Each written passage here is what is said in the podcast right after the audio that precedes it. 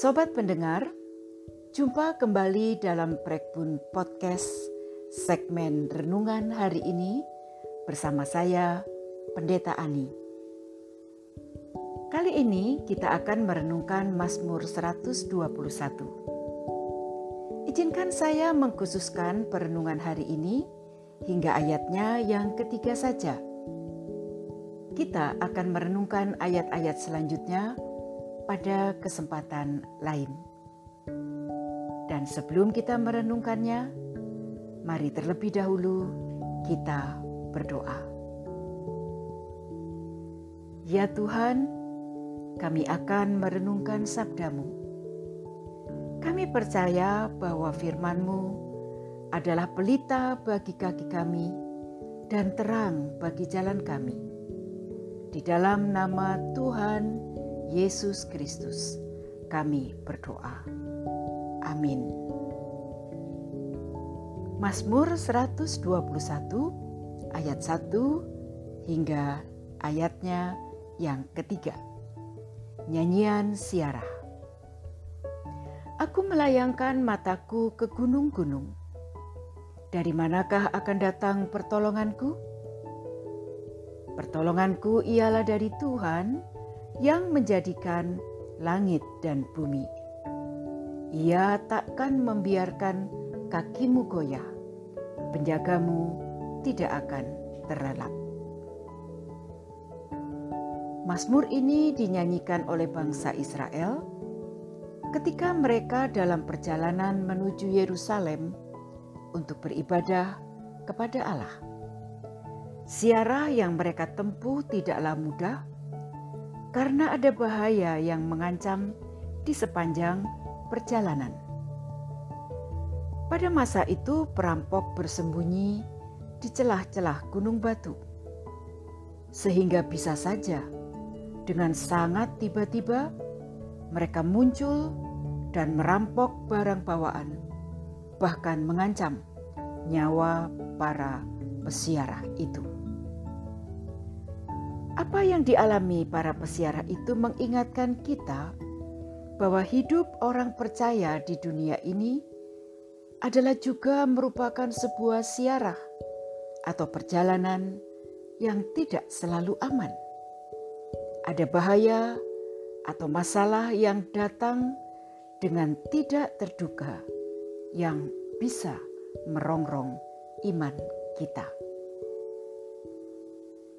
Misalnya, tentang COVID-19 virus yang sedang melanda dunia.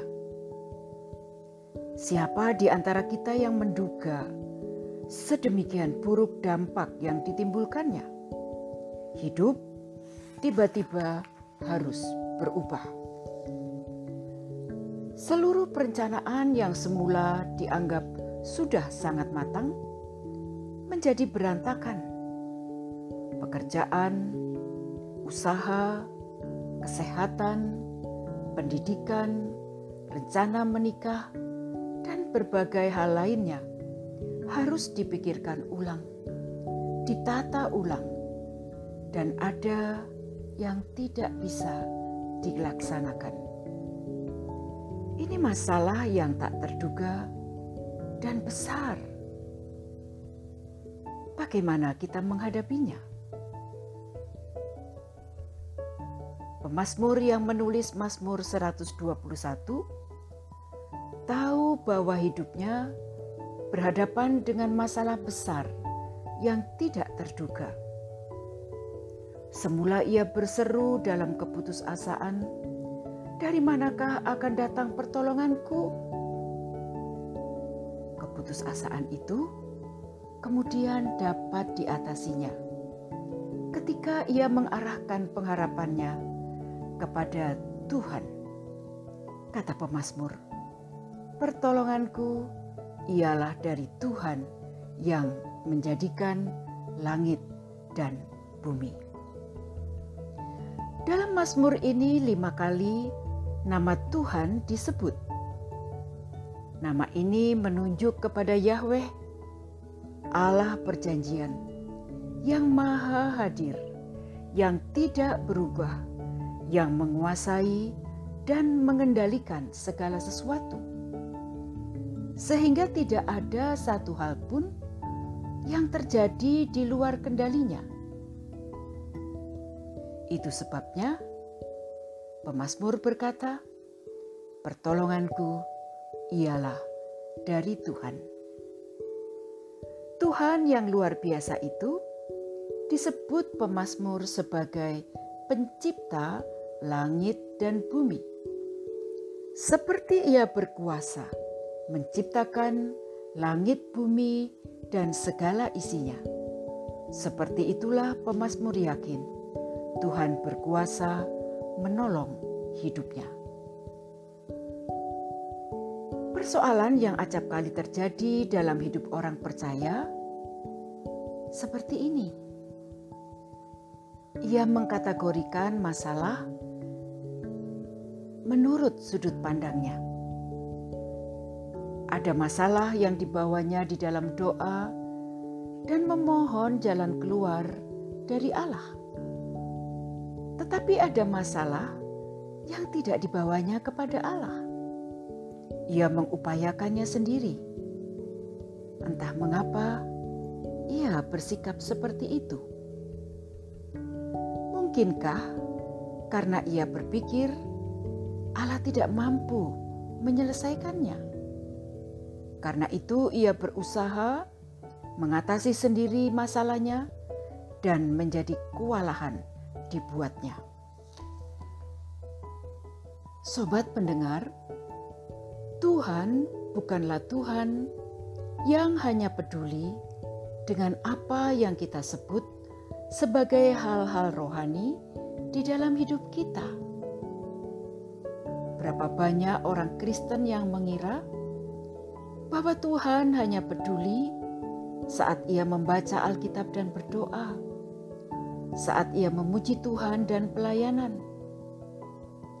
Tuhan, Tuhan kita peduli dengan kehidupan kita seutuhnya, termasuk ketika kita mengalami kesulitan kesehatan, ketika kita mengalami kesulitan ekonomi, dan kesulitan-kesulitan hidup lainnya. Tuhan adalah penolong kita. Kita boleh datang kepadanya tanpa perlu memilah-milah. Apakah masalah ini saya bawa kepada Allah atau tidak? Tuhan mau menolong kita. Berapa bulan yang lalu, saya duduk bercakap-cakap dengan seorang pengusaha. Ternyata beliau sedang menghadapi masalah besar di perusahaannya. Apa yang Anda pikirkan ketika mendengar ia berkata seperti ini?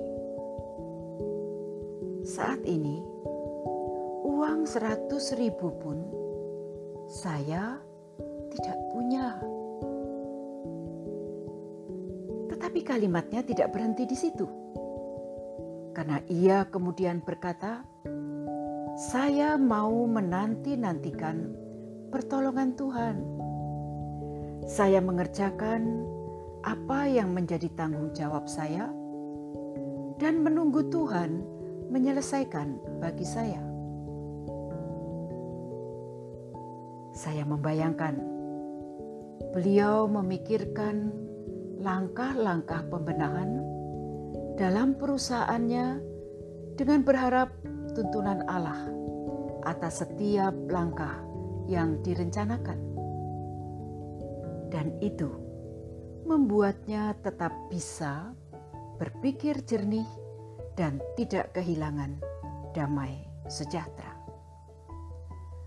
Mengakui bahwa pertolonganku ialah dari Tuhan bukan bukanlah tentang masalah yang segera harus selesai, tetapi tentang bagaimana menghadapi hidup bersama dengan Tuhan. Pemasmur meyakini Tuhan tidak akan membiarkan kakinya goyah. Ia tidak akan terpeleset dalam mengambil setiap langkah dan keputusan di dalam hidupnya ketika menghadapi masalah. Mari sekarang kita mengajukan pertanyaan kepada diri kita masing-masing. Apakah yang saya lakukan ketika masalah menimpa kehidupan saya? Apakah saya menjadi putus asa dan terpuruk, kehilangan harapan, atau seperti pemazmur? Saya berlari kepada Tuhan dan menantikan pertolongannya. Tuhan adalah Tuhan yang dapat kita andalkan dalam menjalani hari-hari hidup dengan segala permasalahannya. Amin. Tuhan memberkati kita.